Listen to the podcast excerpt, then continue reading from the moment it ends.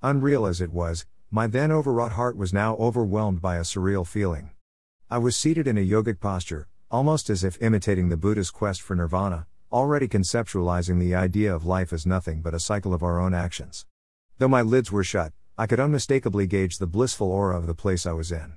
The murmur of a steady flowing stream came from somewhere, and the pleasant breeze caused the leaves to flutter at times. Though a sparrow or two chirped once, I knew they were watching me, confused but intent. As I inhaled once again, the air felt divine. I knew the morning air was alluring, but today it felt like the breath of existence.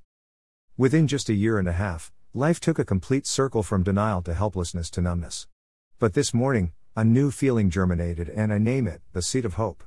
It all began with an inevitable shutdown of life, when all were forced into the four walls of their homes and the clock ticked by watching the still mountain from outside the bedroom window. The morning sun heralded a new day while the Prussian blue skies summoned lonely nights. Yet a voice inside spoke to me that, better days are near. Three years of campus life in an unexplored city with unfamiliar faces was summarized into a year of online sessions, recordings, and exhaustive lectures, until one fine day they announced the final culmination of a chapter. Even then, the face on the other side of the mirror smiled and said, This too shall pass. In the ensuing months, losses happened like changing seasons.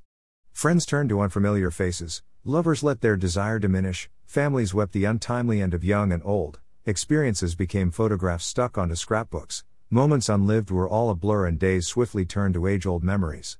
If anything remained in me, then that was the seed of hope, the subtle ray of optimism that shone bright like the light at the end of a tunnel, the little message hidden inside the half sunk bottle that read, Cling on, it's all temporary. I inhale deep. My eyes were still shut, but the muscles felt easy and the chest was not tight anymore. I slowly parted my lids and let those eyeballs wander, as I exhaled for the final time. I thought for one last time, you only fear losing when you're attached to something. No attachments, I repeated to myself. I didn't have a confidant to make her my human diary, I didn't have a lover whose comforting embrace could soothe my pain, I didn't have a Lord who showed me he was there when I mumbled alone to the ceiling, I didn't have a parent who could comprehend my deteriorating mind as months turned to years and I never said a word. But this morning, seed of optimism bore fruition, and all the formidable times looked nothing but a short movie, which never really transpired into a reality.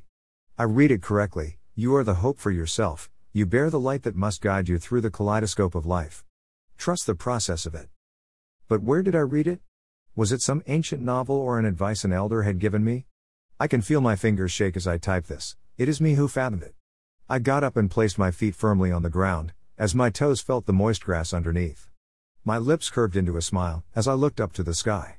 It was a shade of bright blue today. I began walking on my way as the little squirrels began to follow.